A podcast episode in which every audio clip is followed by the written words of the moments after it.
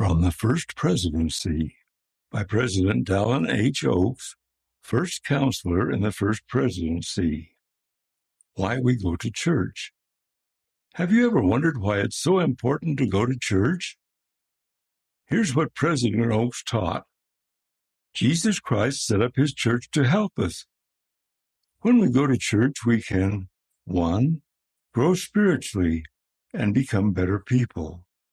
2, learn the gospel and how to love, forgive, and be patient. 3, receive the blessings of the priesthood, baptism, the sacrament, and the temple. 4, learn to get along with others and learn from people who are not like us.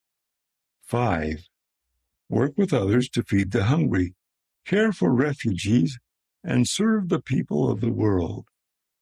6, feel the hope and comfort that come when we follow Jesus Christ.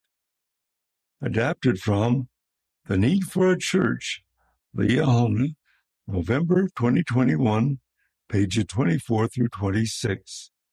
End of the section, From the First Presidency, read by Dwayne Case.